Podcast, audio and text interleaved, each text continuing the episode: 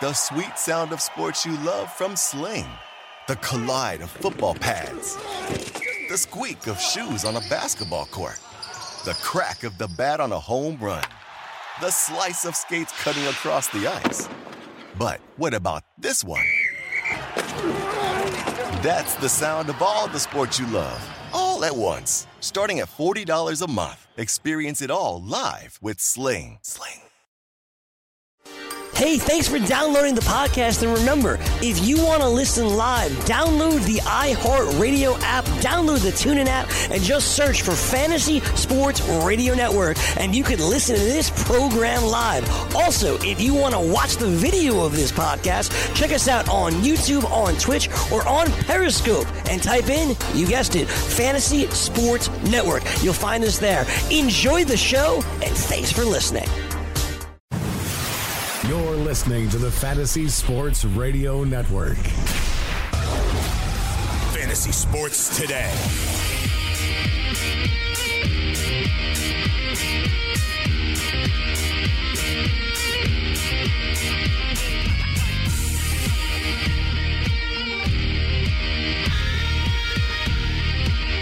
And away we go. Dan Strafford, Mike Blewett with you here on Fantasy Sports today, right here on the Fantasy Sports Radio Network. A jam packed three hour show coming your way from 8 to 11 on the East Coast. Thanks so much for joining us here on FNTSY. Find us on Twitter at FNTSY Radio. Of course, it's at Mike Blewett, at Dan Strafford. If you want to talk to us, feel free to tweet at us. We'll answer any questions here on the air. Mr. Blewett, we have a lot to get to, but I'd like to know how you're doing. What's going on in your world, Mike?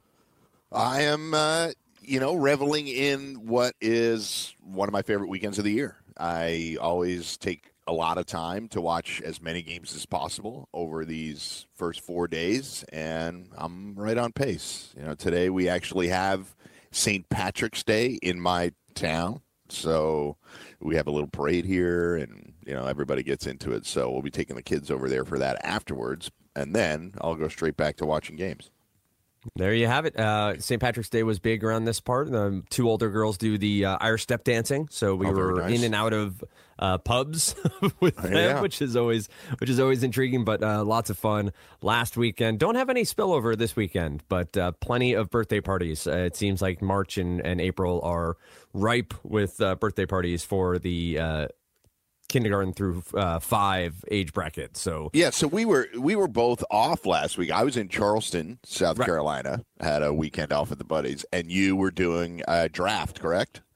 correct. I was in New York Friday night for one of the Tout Wars draft. How was that? It went well. Uh, a mixed head-to-head auction. Uh, the points uh, they have, so it's head-to-head points, and the way they have scoring makes Max Scherzer about as valuable as Josh Bell, which makes for very interesting uh, drafting uh, in a room where people aren't necessarily sure how they should be spending their money. Uh, but it was fun. It's always great to catch up with all of. Uh, the baseball world. Frank was there. Frank Stampfl got to meet him in person for the first time, uh. I, which saw, was I was nice. hanging out with Frank yesterday, actually, watching games. Yeah, uh, good guy. Got to talk to him uh, up and down the, the sports spectrum, and uh, just the all the guys uh, you know from this network and from other networks and from uh, all the sites out there. So it was, it was so a ton of fun. mixed mixed auction, Mixed auction, head to head points. head points. Got it.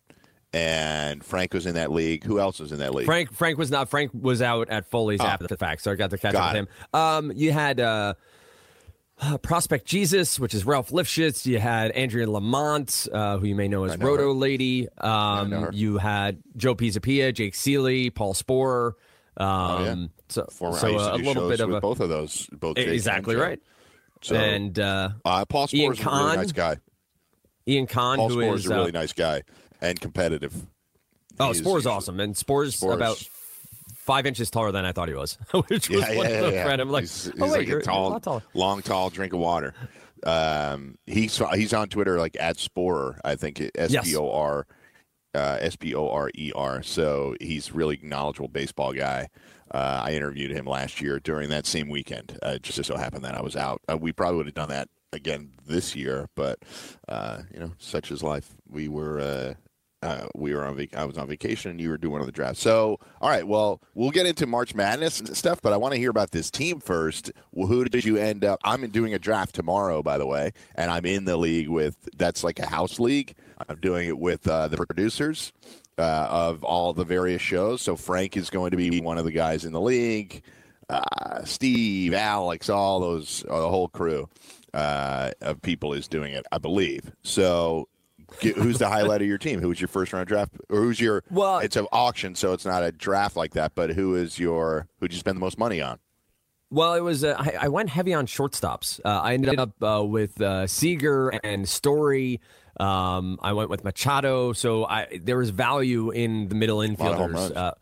Yeah, a lot of home runs, not a ton of stolen bases. I'm going to be a little bit weak there. If uh, it's a weird league because it is head-to-head points, but you also track the categories and get points for that. So it, it's sort of scoring all over the place and going to be a, a, a, learning experience as I go. On the pitching side, I spent fifteen dollars on a bunch of pitchers. So I got Strasburg for fifteen, I got Paxton for fifteen, uh, I got Sonny Gray for seven, uh, which I'm a big fan of uh, Sonny Gray this year out of New York. Um, you told me you told I saw you tweeted that you, you noticed that you're having you just have a lot of Sonny Gray across your leagues this year. More more than I would prefer This is the way I would say it. But I I just think it's a bounce back spot, and he's going for pennies on the dollar uh, when it comes to ADP or auction value. So if he returns to any sort of his Oakland form, uh, I, I think I'm I'm profiting handsomely off that buy. Um, and then you had to have two relief pitchers. That was a bit of a mess for me. I didn't lean in on closers until late. So I have like Will Smith on the roster. Sonny Gray does qualify as a relief pitcher because of his appearances for the Yankees last year, um, which will help me out immensely, being able to slot him into that roster spot uh, and pick up the the extra points uh, from the starter instead. But it's going to be a fun one to track. Uh, it's going to be one that uh, there are going to be deals. There are going to be lots of deals. I think lots of trades. Some people really bulked up on just closers trying to game the system and the scoring system. Uh, some try to pay heavy on pitchers, just like you would in a typical draft. You have um, to have but, you have minimums though. Uh, you have you certainly have no. minimums of innings pitched. No minimums no, of innings pitched. No, being it's not a roto, really? it's sort of straight. Yeah. So you so can it's, just, it's, you can just yeah. go closers and try to keep your ratios down and exactly everything else. So it's it's going to be a fun one, and uh, I'm trying to think of who uh, Ryan Bloomfield uh, from uh, Baseball HQ was in the room. Um, I have said Ian Kahn, who plays Washington on the show Turn, uh, was in the room. Uh, he's a, a, big prospect and, and, fantasy baseball guy. Um, I think that's that's Link from RotoWire. Clay Link from RotoWire was there, so that's pretty much the the majority of the room. I'm sure I'm forgetting teams. one or two people. Yep. Nice. 12 team head to head. That's good. Uh, All right, man. Well, good luck. Well, we'll keep in touch on that. I'll keep everybody up to date as we roll through and tell you how badly it's going sometime in June. And then and I'll tell you how badly I'm getting my tail kicked in by uh, the, the producers of our shows at some point. Baseball is right. a grind, man. It's a it grind. Is. I did I did two leagues last year one was just a random league, and I won that one. Um, and then the other one was I did with George Kurtz. But the funny thing is, it was George, like one of George's home leagues that he's associated with. There was really no money on the line, I don't think. It was just for fun. Or, or he didn't but, tell you there was any money.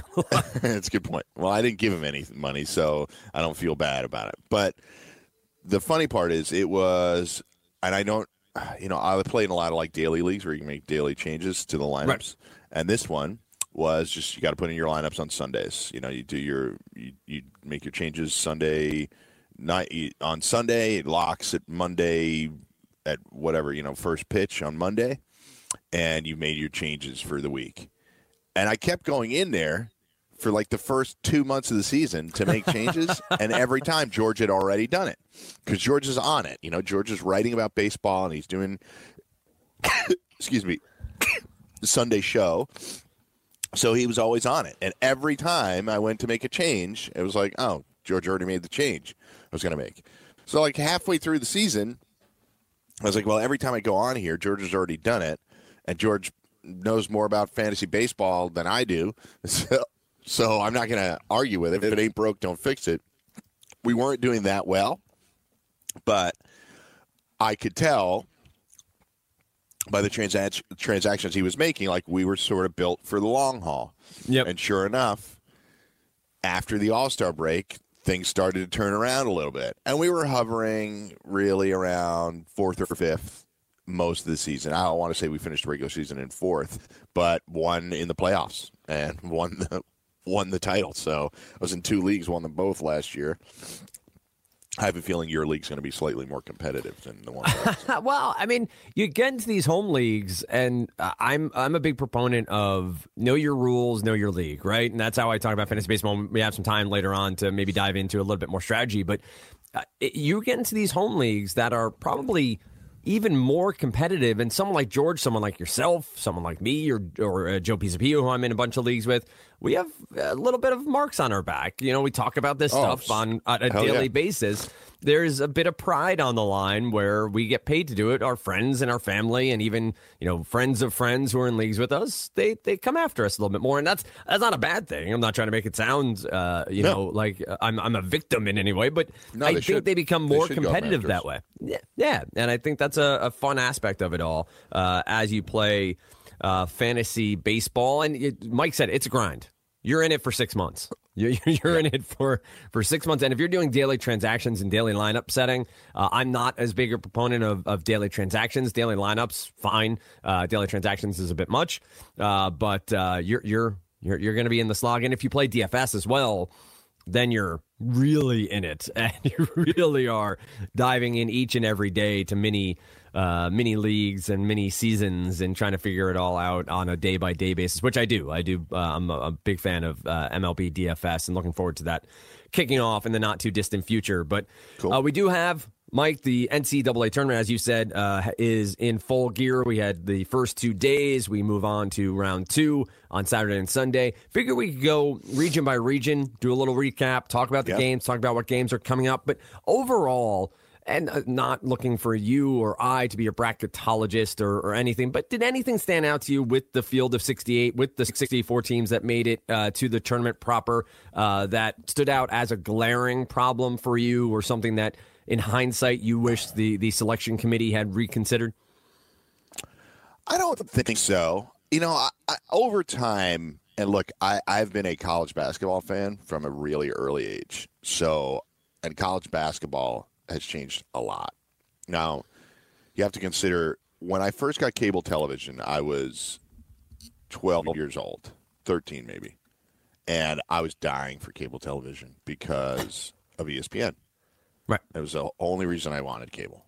And, and I didn't think we had like HBO or anything like that to start out. We just the basic package. And I was dying for ESPN because I knew basically like my town rolled out cable television, like half the town got it. So like for my friends in my grade school had had cable for like almost a year before Sure. I got it and I was Yep. dying because ESPN like anybody that knows the history of ESPN realizes that ESPN was built on the back of college basketball. Yep. Period. There was a lot of weird kind of stuff that you could watch back in the day, and I I could tell you I know how to like if I watch an Australian rules football. Yep. Yep. I yep. can tell you the rules because The scoring I, is fantastic. I watched. Yeah, the scoring. I know. I know a lot of the rules. I've probably forgotten some, but I know a lot of the rules. And it isn't. And it. I could probably watch it on any one of my 500 cable channels now. I don't really watch it anymore, but. Uh, if it's on in a pub somewhere in Manhattan and, and I'm out one night, I could tell you the, the gist of it, and I can ter- certainly tell you the scoring. They used to have timber sports. I don't know if you remember that back in the day. They have these like Yep. outdoorsman competitions, but realistically, much of the content was uh, college basketball, notably the Big East, which was the conference. Since I grew up in New York City, it is the conference that I watch primarily. So I, I set all that up to say I've been watching a lot of college basketball from an early age, and I loved it, and I still love it. So, but while the sport has changed a lot insofar as instituting one and done uh, scenario, that phenomenon, that will probably go away soon. But you know, in, in that way, it, it makes you wistful for old school college basketball in that way because teams the big name teams and teams that were good were these veteran teams. You got to know who Chris Mullin was and Patrick Ewing was, Right. and you know there's very few. Rare, rare was a guy like Michael Jordan, Michael Jordan who left a year early, or Isaiah Thomas who left early. They would get hardships and leave, uh, hardship consideration and leave. But in that sense, that's different. But what I don't do anymore is I don't really bitch about the bracket too much. Do you know what I mean? Like if Yep. you're a bubble team and you're out, you probably didn't play your way in. Sorry, NC State. Don't have a terrible uh, out of conference schedule. It's the worst in the nation. Don't do that. Or, you know, sorry to the other teams that missed out, but, you know, don't lose 14 or 15 basketball games during Right. a season and you won't be in that position. Um, as far as certain brackets looking tougher than others, like, yeah, Gonzaga's road looks a little tougher, but you know what? Team, these teams get knocked off, and then the, before you know it, you're playing a 12 seed, and like if you're Gonzaga and you have to end up playing Murray State, for example, yeah, they have a great player, but you got to beat them. Like if you're a top four seed, there's no complaining. You got to run. You're going to run into good teams eventually anyway. It's a really difficult to win this tournament, so I can't really get. I, I usually don't get into how teams got screwed or how teams get hooked up, or I do it less than I used to. Like you- when you look back at Syracuse's title with Carmelo Anthony, Syracuse got a gift that year. They Yep. played two games in Boston. They played two games in Albany, and it was like home games. They had four home games before they got to the Final Four, and they ended up winning. So we'll get into the nitty gritty of this tournament. Sorry for the diatribe, but I wanted to give people a sense of how much I love this. Absolutely. And we're going to get more of that passion on the other side of this break as we go region by region, break down the games thus far and what matchups are coming up, and some of the top stories from each region as well. Will we talk Tom Izzo? Potentially. That's on the other side of this break. Dan Strafford, Mike Blewett, right here on the Fantasy Sports Today, Fantasy Sports Radio Network. Back with more after this. From the NFL to the NBA, DailyRoto.com is the place to win millions in daily fantasy. You can get the best DFS NFL coverage all season long for a price of $129.99 or dominate the entire daily fantasy sports realm with the Elite Package at $59.99 per month. If you use the promo code FNTSY, you get 10% off your Daily Roto package. Go to DailyRoto.com, pick your NFL or Elite Package, enter promo code FNTSY, and you'll be on your way to becoming the next Daily Roto millionaire.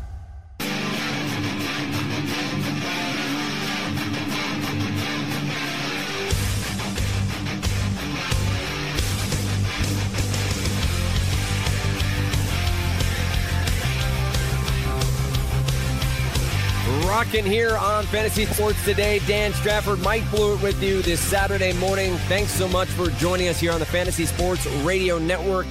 We're talking NCAA tournament to start here. Uh, obviously, the all encompassing March Madness is upon us, and lots of storylines to get to across each region. Want to talk about the East first, uh, where Duke is just a machine. And yes, they the first half seemed like they were disinterested, seemed like they were you know playing to the level of their opponent and NDSU seemed up to the task for a little while and I'm sure there were some Duke fans out there who were saying nope, nope, can't do this.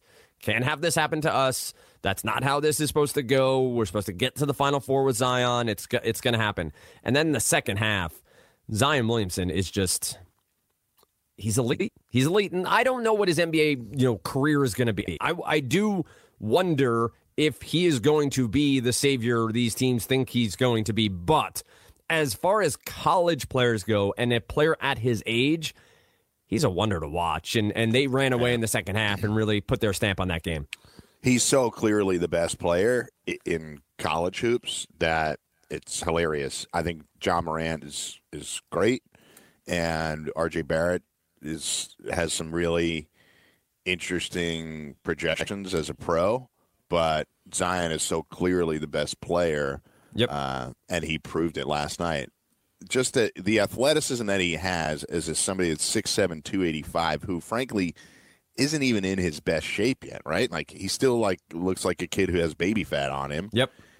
He, it's just really pretty incredible to watch. The the tip steal that he chased down, dribbled the ball behind his back, lost his balance, and laid it in with his left hand is uh, amazing. Just an amazing play. For those of you that haven't seen the highlight, just look it up. Just go watch the highlights on whatever site has them, and you'll see what we're talking about. So he shot 12 of 16 last night, and as I said to you before the show, I think if Zion shoots 75 percent for the rest of the tournament, they're going to be all right. They did shoot 42% from three last night, which Yep. is a good sign for them. Now, granted, they're playing a far inferior opponent. They scored 54 points in the second half to give everybody a sense. I wonder, I didn't read or I didn't see if Coach K said he ripped them at halftime, but I would imagine a four point lead at halftime was not good enough for him. I wonder if he just ripped them and uh, or if he just said, "Look, it's time to turn it up a notch," and they did. You know, they beat him 54 to 35 in the second half. I don't believe they covered though. They only won They didn't. by yeah, they only They did won not. by 23, yeah. yeah, 23. So um, I did not have a good day with my wagers yesterday. I first day I went four and two. Yesterday sort of gave it all back. I think I went two and four. I had the B- Buffalo Arizona State over, but whatever. We can get into that game a little bit later. As far as Duke is concerned, uh, I've done multiple brackets and I do have them winning one of them. Uh, I I think shooting. They're not a great outside shooting team, and I think that could hurt them uh, if they run into Michigan State and Michigan State has a good game. But I really do. Th- I've thought from the beginning of the year, if Duke plays their best games, I don't think they can be beat this year. That's just Yeah. how I feel. It, it is strange to talk about a Duke team not being very good from outside. You, you had Yeah. this run of all of these uh, gritty outside shooters. Uh, take that word for what it's worth, but uh, guys who just could light it up from deep if they needed them to. And there's not necessarily that go-to guy on this team. It's it's full of uh, a lot of great basketball players, but not necessarily somebody who's dead red from from outside. And to see them shoot 42%, and you're, you're right, the opponent not the greatest, uh, but if that is a legitimate upside for them from three, and Zion shooting even 60% or above, it's going to be really tough to, to see them losing to anyone. They have UCF next. Um, UCF coming up big over VCU.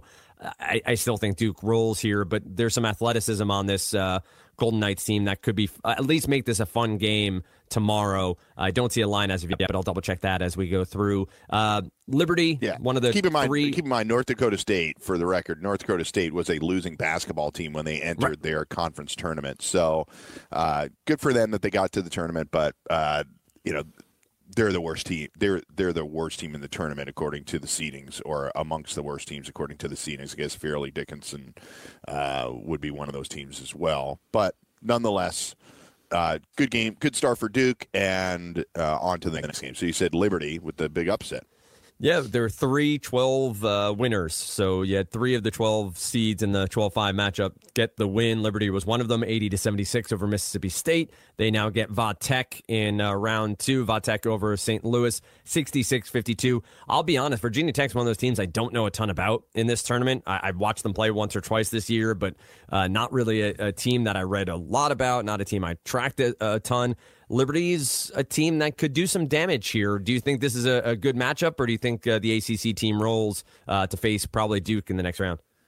So I, I think I think the interesting dynamic is that the Virginia Tech coach is already rumored to be leaving, uh, taking the vacant Texas A&M job. So I wonder if that becomes a huge distraction for the players because they know that their coach is out. Like their coach Right. is done. Like I read that story three days ago that he's leaving, uh, and that could be a distraction. Now they took care of business against St. Louis, but is this upstart Liberty team give them a run? I mean, you know, Liberty put some points on the board yesterday in beating Mississippi State. It wasn't some slog fest. They hit a bunch of shots late. They won 80 to 76. So if and Virginia Tech they don't play usually from my knowledge, they don't usually play up in that range in the 80s. You know, they want to keep it a little bit lower. And they won the game 66, won their game 66-52. So I just wonder, you know, is I, of all the 12 seeds, Liberty was not the one that I expected to get on a run. In fact, I, I think in all my brackets, I had them losing.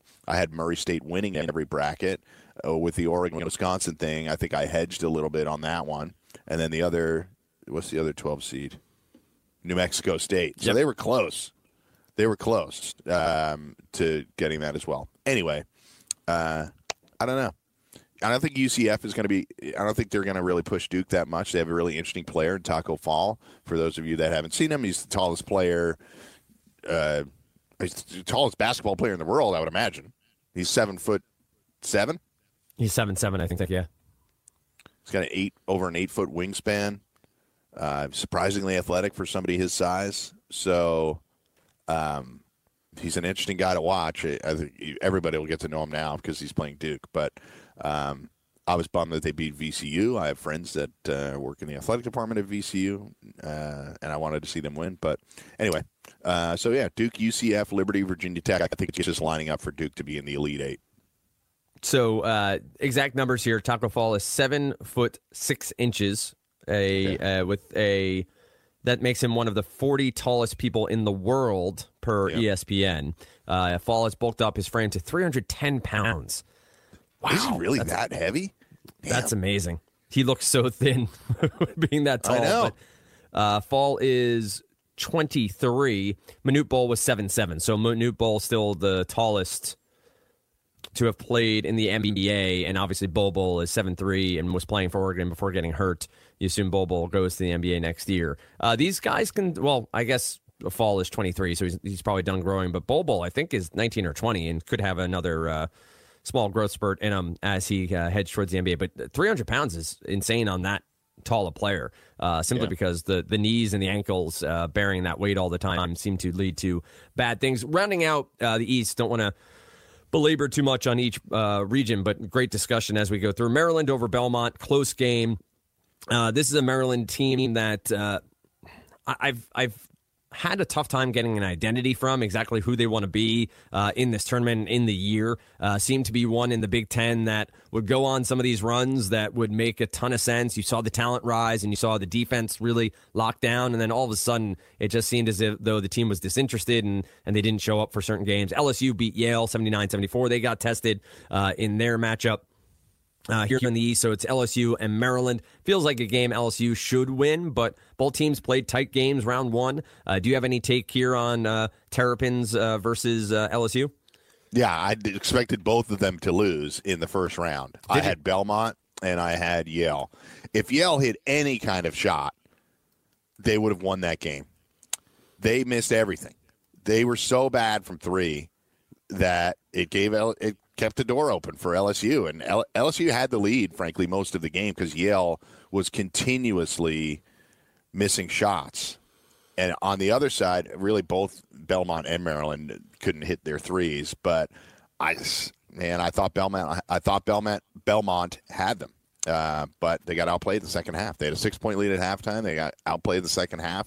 They missed, in fact, Maryland I think they hit a free throw to go up 79-77, and then Belmont gets a rebound or the the inbound. I'm trying to remember, but they had the ball with a ton of time.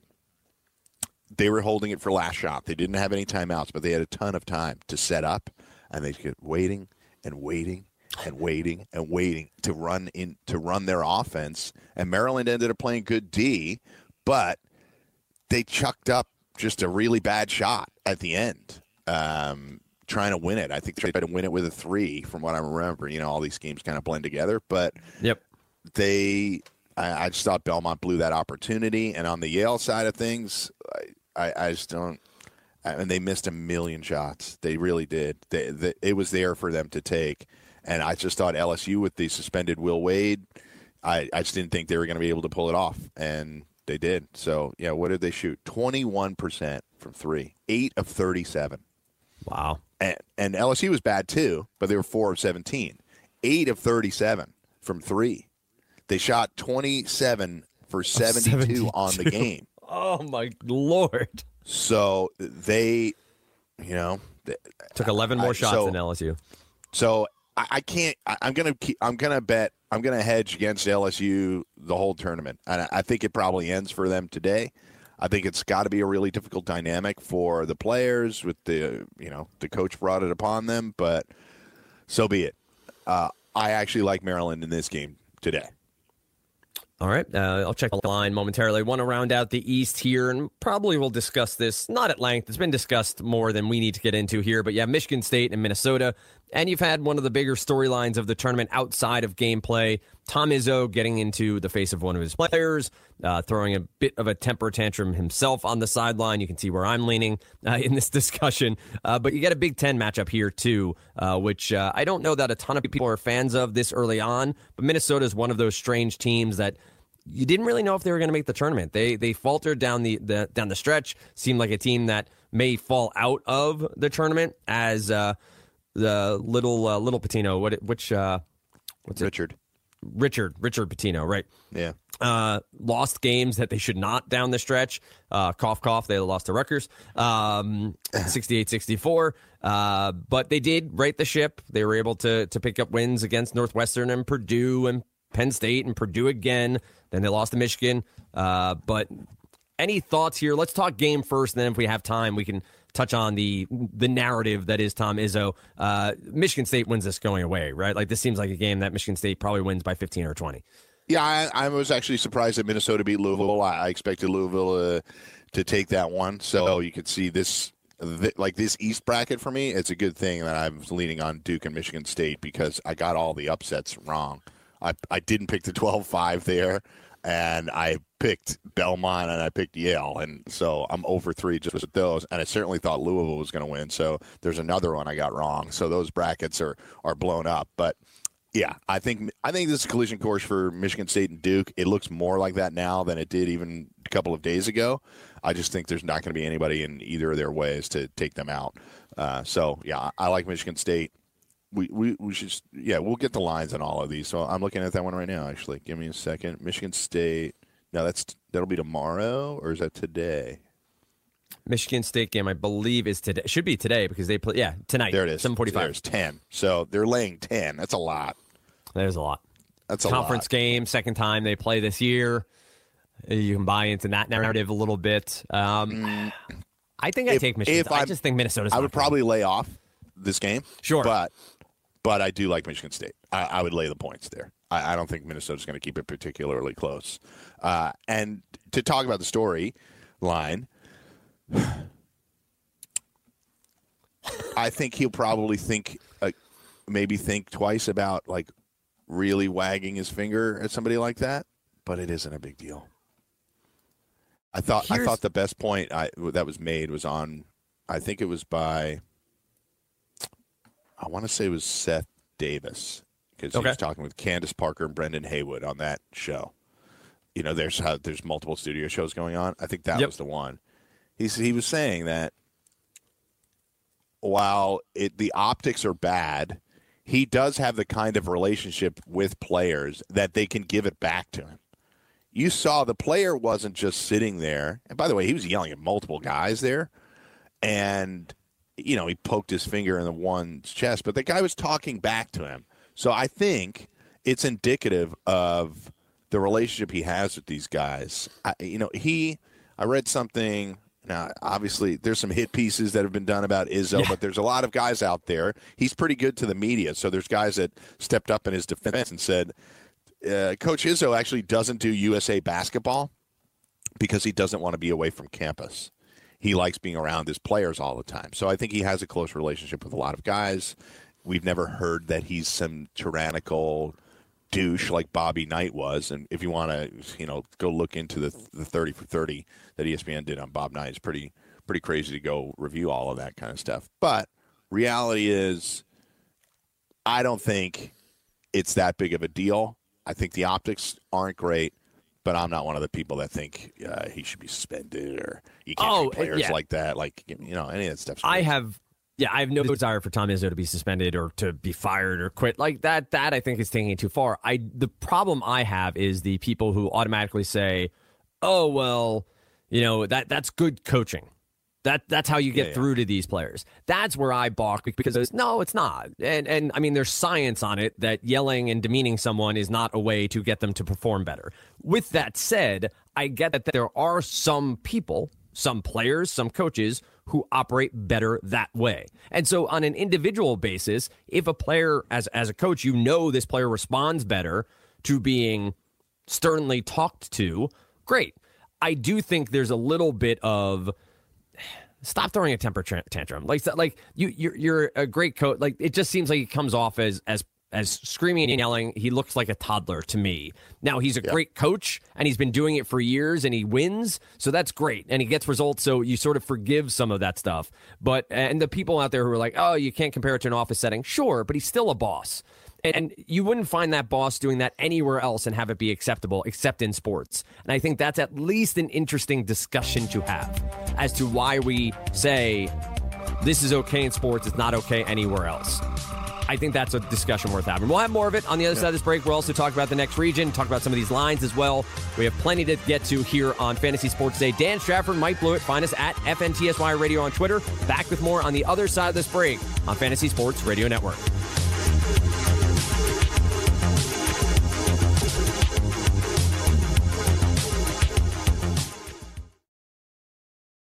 From the NFL to the NBA, DailyRoto.com is the place to win millions in daily fantasy. You can get the best DFS NFL coverage all season long for a price of $129.99 or dominate the entire daily fantasy sports realm with the Elite package at $59.99 per month. If you use the promo code FNTSY, you get 10% off your Daily Roto package. Go to DailyRoto.com, pick your NFL or Elite package, enter promo code FNTSY, and you'll be on your way to becoming the next Daily Roto millionaire.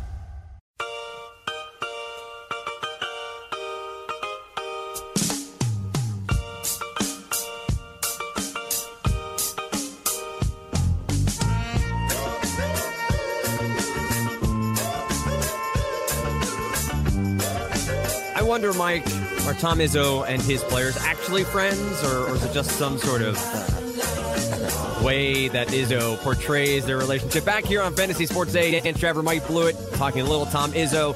Wanted to give you uh, a chance to uh, react there, Mike. I know I took it uh, up to the top of the break. Any thoughts? Uh, we can also move on. I know you said your piece as well. Don't want to belabor this discussion. Yeah. But uh, about Izzo as it's also the interesting fact you've dealt with college sports for a while in in, in your job.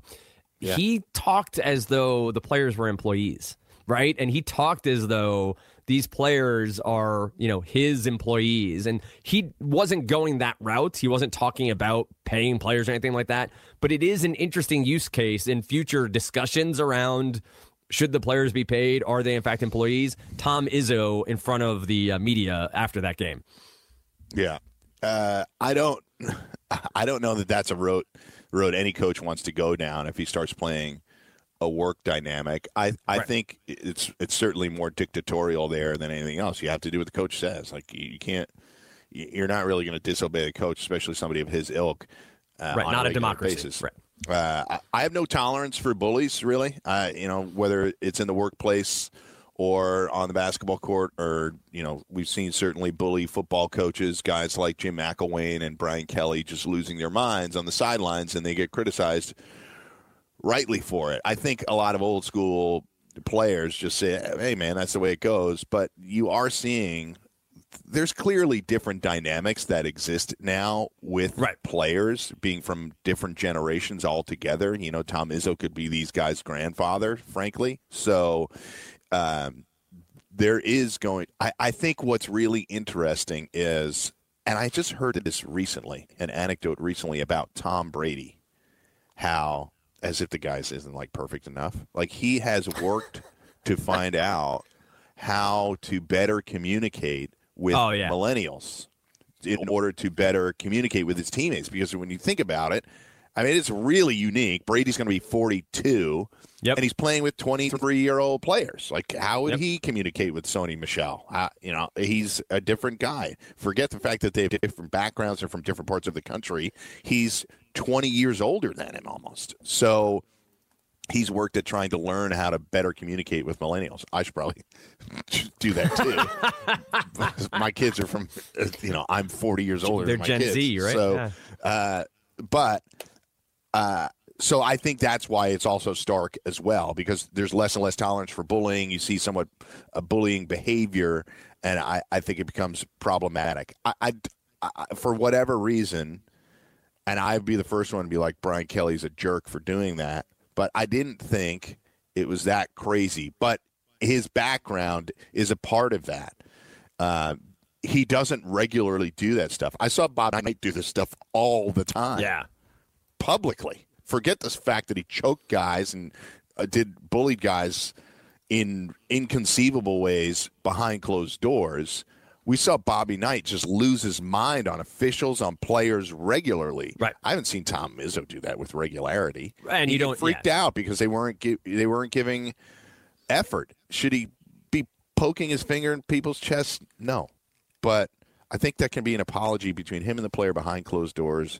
And I don't really have a problem if Tom Izzo tells people to pound sand. He's my player. We have a good relationship. This isn't a problem. You know Yep. what I mean? I think He has to be king. smart about the way he does it, though, because this is a sort of hot button issue for some people. I think uh, context is king. I think he nailed it there. That uh, we've never once heard about anything in practice or anything behind Yeah. closed doors with Izzo, and we don't see it often during games. Uh, you, I, I personal, not personal experience, but uh, my fandom is, is Rutgers. We've talked about that. There was the Mike Rice situation where Yeah. you saw Rice on the sidelines, and he was a bombastic, you know, yeller, screamer towards the refs, towards anyone that would listen.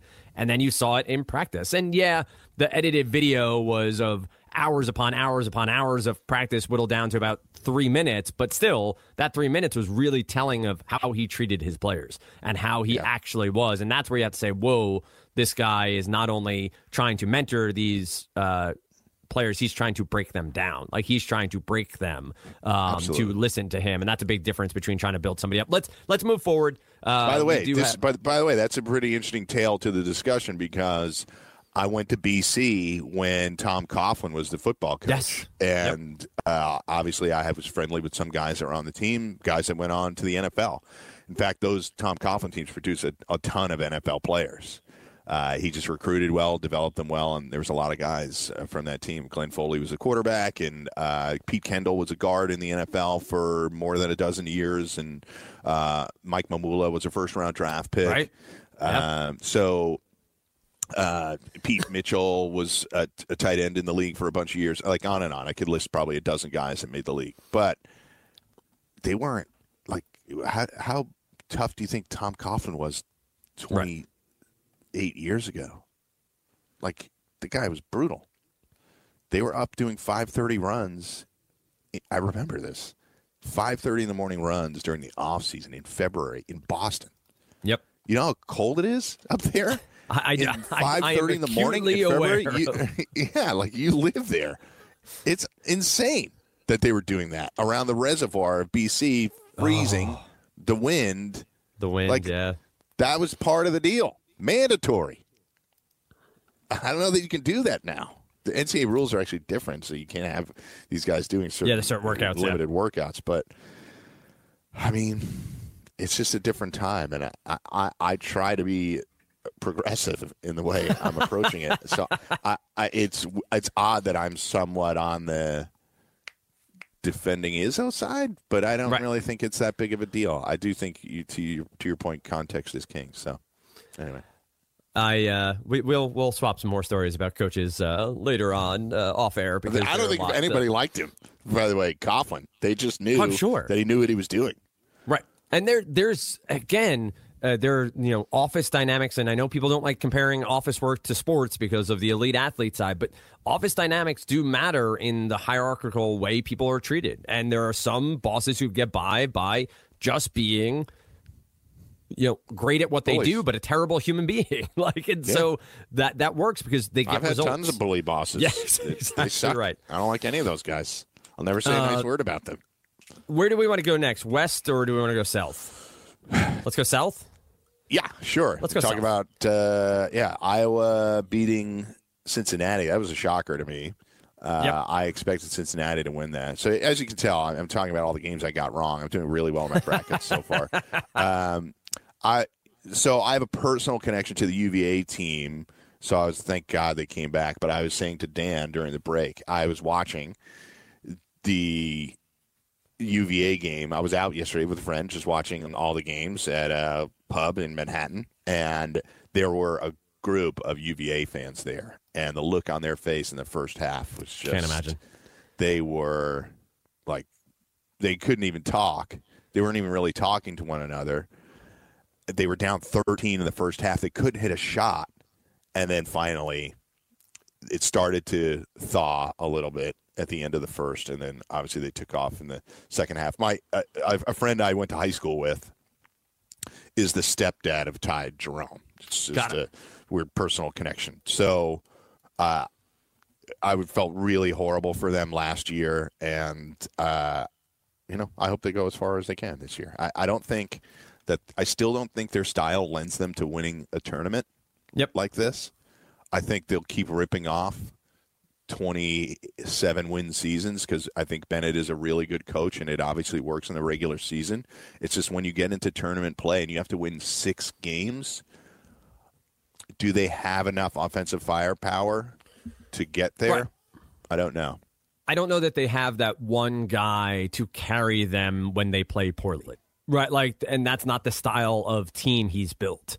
Um, they have good to great players who, on their own, could do some big things, but I don't know there's the one guy to lean on to really make that difference in a game against a better team. Now, in this one, they pulled it together, uh, clearly got it done in the second half. They'll face Oklahoma uh, here in uh, round two. That's tomorrow night, that game. Uh, Oregon over Wisconsin.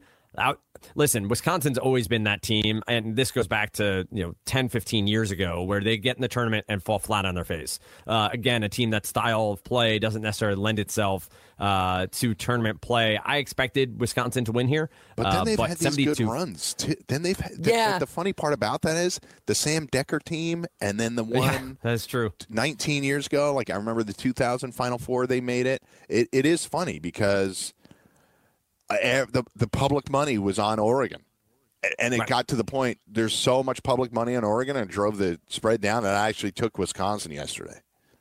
Um, so I got that wrong. They just didn't play a good game, and.